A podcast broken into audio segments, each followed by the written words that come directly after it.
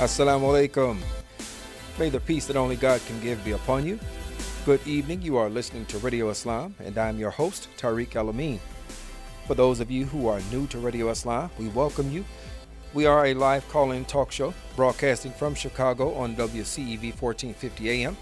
And you can listen to our live stream at www.wcev1450.com. And remember, you can now listen to us on the TuneIn app at WCEV. So we hope everyone is doing well. Uh, if you haven't already done so, keep up with us on social media by following and liking us on Facebook, Twitter, and Instagram, all at Radio Islam USA. That's at Radio Islam USA. So there's a lot going on, and we're going to just jump right into it, folks. So uh, we're going to be having a, a, bit of a political science um, grounded conversation today. For those of you who don't know or you've heard the term, uh, political science is the branch of knowledge that deals with systems of government, the analysis of political activity and behavior. And to that point, we're going to be getting some insights on a recent New York Times article detailing General Mattis' assessment about the shift in policy away from counterterrorism and towards counterbalancing China and Russia. I know that sounds a lot sounds like a, a big big task, but we've got somebody who is well qualified to help us unpack that uh, and a lot more. Uh, on the phone joining us today, we have Dr. Ches Thurber. Uh, he's an assistant professor in the Department of Political Science at Northern Illinois University, whose research and teaching focus on international security, conflict, and governance. His research examines the range of contentious global politics from nonviolent resistance movements to interstate war. Thank you very much for joining us, Dr. Thurber. Thank you. Pleasure to be with you. So, uh, yeah, just kind of jumping right in. Um, what, what what would you say for the for the person who's just a casual observer? Um, how would you explain our our political uh, our foreign policy stance right now with with regard to this this pivot that that's attempting to be made? International relations scholars like to point out that there's often a lot more continuity in foreign policy between U.S. presidential administrations than you would think based on the rhetoric on the campaign trail. Mm-hmm. And I think we're seeing a little bit of that right now. One of the signatures of President Obama's foreign policy was what he termed the pivot to Asia where he thought that the U.S. was investing a little too much in the Middle East region uh, and thought that the bigger challenge to U.S. security actually lies in East Asia, especially with the issues of North Korea and its nuclear program and the rise of China. Mm-hmm. And he got quite a bit of pushback from that from some members of the Republican Party and definitely now President uh, Donald Trump on the campaign trail, uh, who thought, one, that uh, the United States uh, needed to focus more of its efforts on the Middle East to maintain that intensity, especially with regards to the fight against ISIS. Right. And so this was kind of the number one thing that uh, now President Trump was talking about on the campaign trail. So this would be his top priority in office. But now that the campaign to kind of recapture uh, the territory that ISIS controlled in Syria and Iraq has more or less come to completion, we now see the Trump administration turning back to a very similar stance that President Obama had taken, which is to say that actually now the bigger threats to United States security lie in great power threats from states like China and Russia, and less so from transnational terrorism. Mm.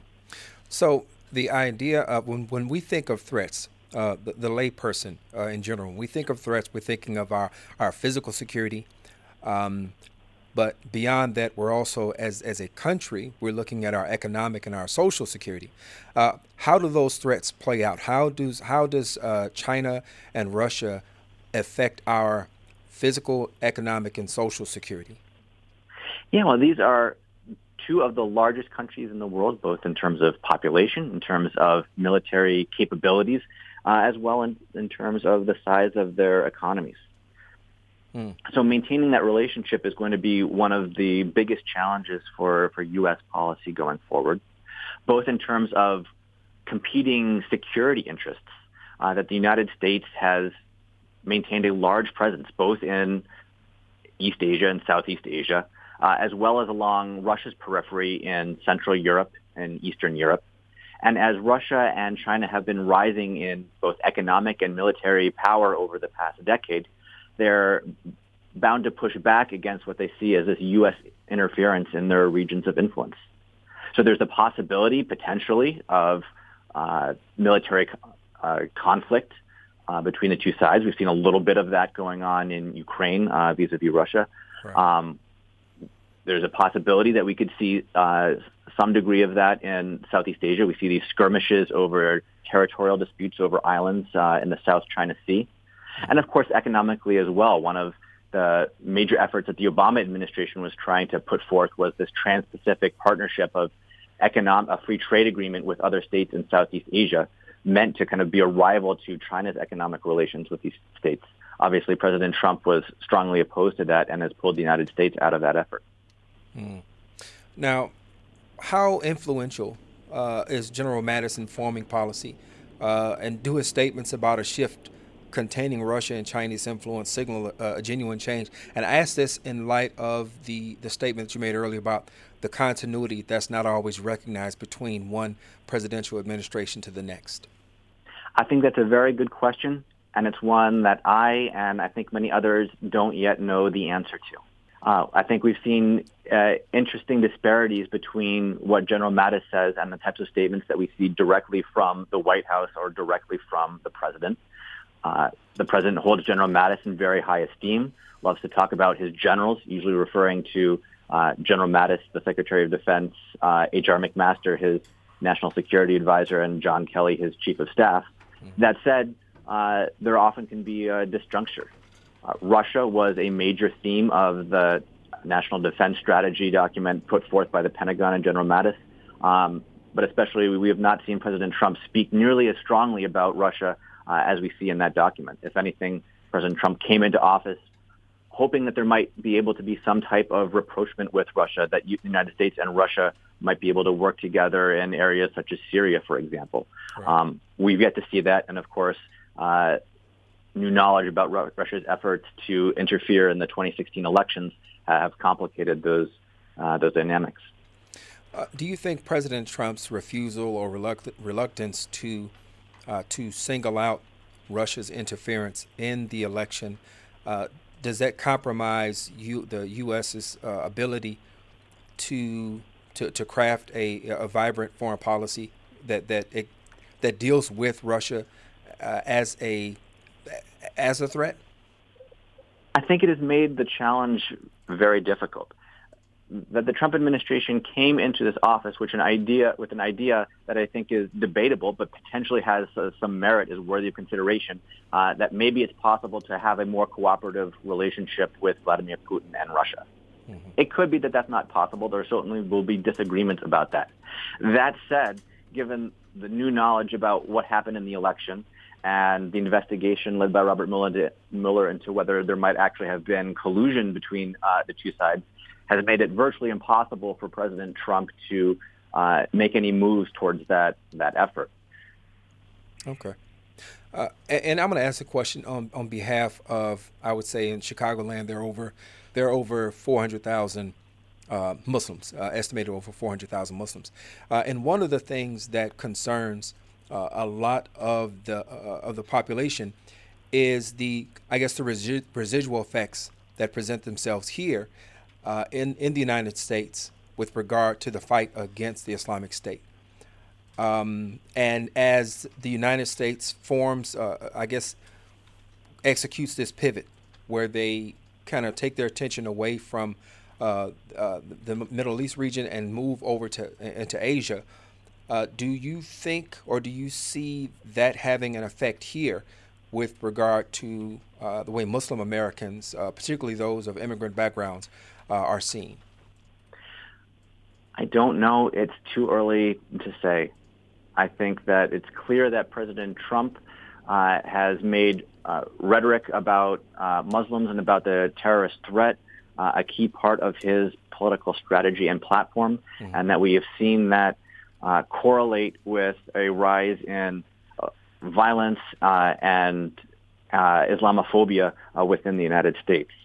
Um, that is unfortunate in and of itself. Um, we might be able to hope that uh, with the downfall of ISIS, um, if that becomes less of a pertinent uh, foreign policy issue, um, that those sentiments within the United States will uh, abate somewhat.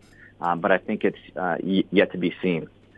I think there's a, another fear as well that just because uh, the United States uh, has been successful along with uh, Iraq and uh, other partners in depriving ISIS of the territory that it once controlled in the Middle East region, that that does not mean that the movement is dead or over. Uh, in fact, scholars of terrorism have provided quite a bit of evidence uh, to show that when these movements are in decline, uh, that's often when they lash out and uh, engage in a uh, greater number of terrorist attacks uh, abroad. Mm-hmm. And uh, and and seeing that we have so many nuclear um, powers, and, and we're trying to make sure that um, that non-proliferation is something that is that is adhered to. when it comes to these types of, of standoffs, where nuclear powers are their interests are are in contention, how, how, how do you navigate that? Uh, because we're talking about it's a no-win situation if it comes to military, um, where militaries have to um, be, become involved. How do how do you navigate that from a policy standpoint? Uh, absolutely.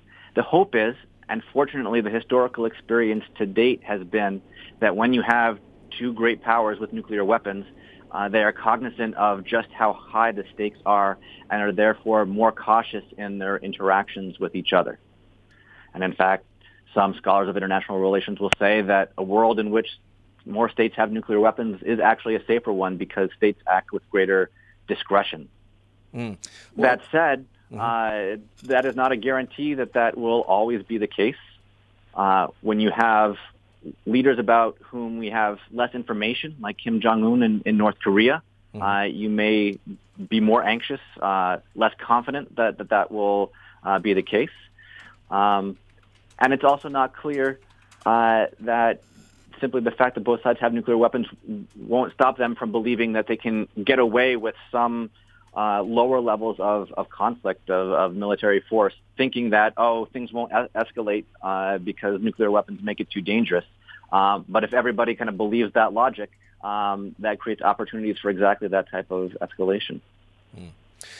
Now, as the Trump administration, as, as you said, um, upon taking office, um, he removed uh, the United States from the uh, TPP and has uh, embarked on a series of bilateral uh, agreements.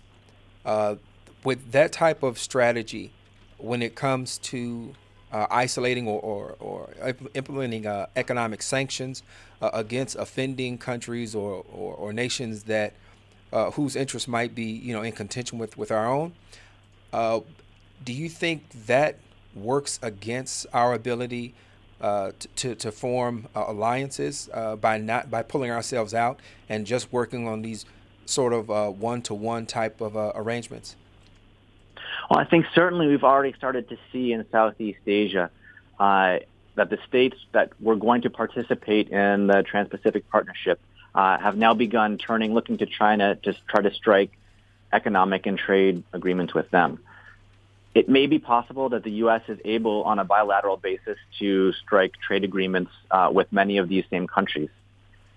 Mm-hmm. But it takes longer and may actually be more difficult to do it in a series of bilateral agreements than one larger multilateral deal. Furthermore, there's no guarantee the way that President Trump would advocate that by doing this on a bilateral basis that the United States would be able to get terms that are more favorable. Mm. Um, do you think that uh, do you think do you see us in a position now where uh, nonviolence, that being one of the uh, areas of, of your research, uh, that not nonviolent resistance has a place or has a way that it's going to manifest, I guess, on a multinational uh, scale? Yes, I think that we have seen over the past two and a half decades, especially, an increasing use uh, in nonviolent methods to resist states and state oppression. I think it is likely that we will continue to do so, um, that there are more and more tools available to protest movements. That said, regimes are getting smarter and more crafty in how they respond, finding ways of using information technology, the same information technology that these movements are using to rally mobilization to target leaders uh, to engage in more selective repression. So it remains to be seen how successful these movements are in the in the long term. As we saw in the Arab Spring, uh, some initial successes turned out not to not to hold in the in the longer term. So it still remains to be seen, but I am confident that this will continue to be an important dynamic in international politics. Whether it's protests that are go- ongoing right now in Togo, the protests that we saw in Iran earlier this year, mm-hmm. this is one of the ways in which societies around the world achieve political change both within their states and across the international system. Mm. Now, as we mentioned earlier, that the the threat of the Islamic State is not necessarily uh, vanquished, um, that it could be in recess, but there are certain um, that there are certain um, consequences or, or, actions that come about even in a time of recess. Uh, we depend upon our partners in the Middle East, um, Saudi Arabia being one of them, uh, to to, to kind of help facilitate uh, that they don't rise up again. So that said, their interaction or the rift that has taken place between them and Qatar, um, how is that? Do you think it's going to? It, it, can come back to a point where we're going to find ourselves re-engaged uh, more heavily in the Middle East? This has often been the case in U.S. foreign policy when presidents have decided that they want to pivot to some other region in the world that they believe is more strategically important for the United States, that something happens in the Middle East that forces them to refocus their attention. You know, for the Obama administration, this was the Arab Spring followed by the Syrian civil war and the rise of ISIS. So it is entirely possible that uh, events could force the Trump administration a year from now, two years from now, uh, to rededicate efforts and attention to the Middle East. There are certainly many important conflicts and issues going on in the Middle East right now, whether it is this conflict between Saudi Arabia, the UAE, and Qatar, the civil war ongoing in Yemen, and the massive level of starvation and illness, mm. to the conflict in Syria, which still does not seem to be winding down, but is ongoing with more refugees and more fatalities. Yes. Now, um, what are your thoughts on when it comes to having allies in any any region? You look for healthy allies, uh, and in, in, some of these regions that you just mentioned, you were talking about Syria or Yemen. We're talking about places that have humanitarian crises that are taking place. Um, how how can our foreign policy uh, reflect a commitment to to strengthen uh, those places um, uh, so that so that we don't have to uh, engage again a, within uh, with our military. This this is a, a major challenge for the United States.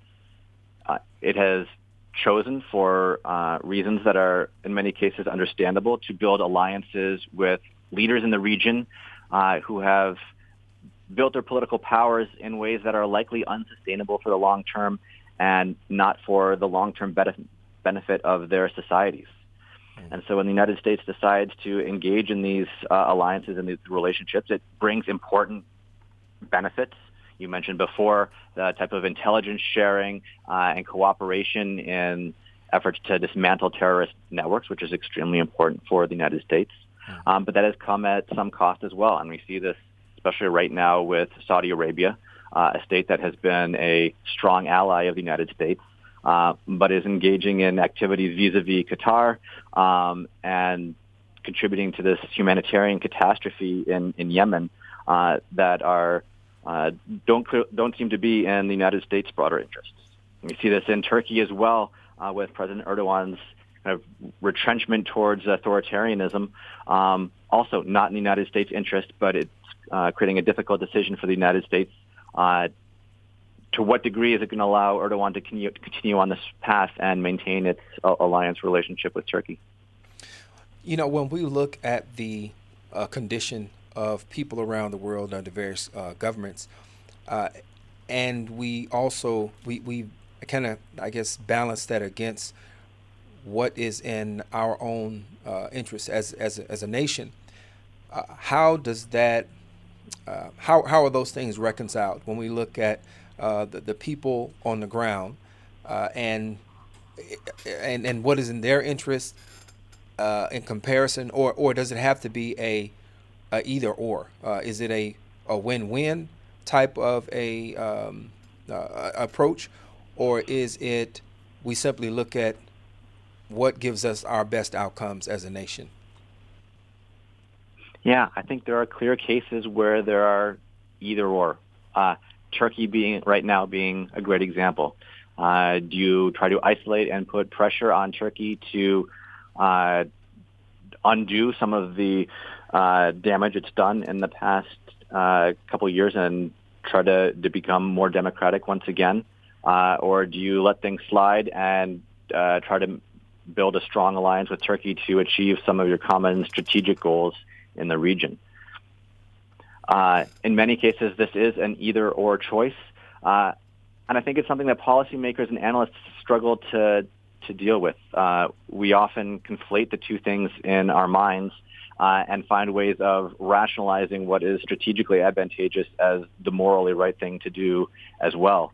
Um, so I think it makes that kind of decision making uh, really difficult at the at the psychological level. Hmm. And what do you think the future of U.S. policy and U.S. position is uh, as the world's dominant country?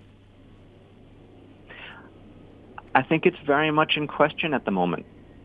There was a period of time in uh, over the course of the 1990s in which there was kind of a broad bipartisan commitment to the idea that the United States should play a large role around the world, be involved in uh, diplomacy, and at times this also meant to be involved militarily uh, in crises uh, in other parts of, of the world, often in the name of humanitarian intervention. Uh, after September 11th, we saw a refocus on uh, the fight against terrorism. Uh, but now we're, we're seeing the ascendance of kind of a new strain of thought of this idea uh, that the United States has spent too much effort, too much time, too much money involved in, in global politics, and it should rededicate some of that effort closer to home. I think to this point that has been largely rhetoric from the Trump administration, um, that, this, that he has uh, said these things to appeal to a domestic political audience, but at the same time um, has been quite active in the fight against ISIS, uh, using missile strikes uh, against Syria last year, uh, and in pushing for uh, the large increases to the military budget that we saw get passed and signed into law last week. So I think it remains to be seen what the actual on-the-ground uh, implications and actions of this administration are. But we've certainly seen a rise in the rhetoric and the general idea that it's time for America to come home and play less of an active role in global affairs. Yeah, and, and to that point, in order to do that, it's extremely important that we have uh, healthy partnerships and alliances. And once again, the idea of pulling ourselves uh, out, it, it's it, it's kind of a I don't I wouldn't say you know have your cake and eat it too, but yeah yeah I, I think that that that might be an accurate yeah. way to put it. I mean, I think this has been part of the challenge, right? Uh, when we're talking about the behavior of Saudi Arabia and Turkey, uh, the idea that they are now doing things that run contrary to U.S. interests, I think, is largely a result of the fact that they see the United States withdrawing from that region, uh, worried less about affairs in the Middle East, and so they see themselves as having a little bit uh, more latitude, more room to maneuver, to engage in activities that maybe they were worried a few years ago that it would result in pushback from the United States, uh, but now they're being given more or less the green light because the United States wants to focus attention, its attention on, on other areas. So the strategy of saying, well, let's let Saudi Arabia play a larger role in, in the Middle East and the Gulf so that the United States uh, doesn't have to be as involved. It's great in theory, but then when we see it play out in practice, we see Saudi Arabia pursuing Saudi Arabia's interests uh, in the Persian Gulf, which is to be expected. Uh, often at the cost of, well, as in Yemen, um, great humanitarian cost, uh, but also U.S. the cost of U.S. interests. And and that's interesting because it's it historically it's, it's either been a military presence or or coupled with uh, uh, foreign aid, uh, mm-hmm. and uh, whether that be whether that come into um, actually supplying arms uh, to whomever is in power. But as those have have those things began to to change as well, and it, I mean as as we maybe remove our military physical presence, are we also seeing a change in the uh, allocation of, of, foreign aid as well? I think foreign aid is is yet to be determined, um, but I think you know, the, the hope and the idea is that isn't there a way that the United States can remain involved economically, diplomatically in foreign affairs, but without committing to the types of military interventions and operations uh, that it has been so frequently involved in over the past 15 years especially, um, but even I think it could push back through the, the 1990s. Mm. Um, so I think that's the goal. That should be the hope. Um, I think it runs into two challenges. One is just bandwidth. You have a new administration uh, that is struggling to fill all of the positions within uh, the administration, actually paring down quite substantially uh, the size of the State Department. So that gives you less bandwidth to deal diplomatically with all of these crises around the world. And the other is the point that you're making that I think even as you try to do this, there will be some decrease in leverage that comes from uh, moving your troops out of the region, or simply what I think is a pretty broad understanding now that the United States is not going to commit itself to a large military operation on the scale of what it did in Afghanistan uh, or Iraq again in the near future. And so actors are operating uh, believing that that's no longer as much of a risk. And my, my final question do you think that this is going to require uh, our decreased military presence, um, uh, as well as you know ensuring that our interests are still uh, secured?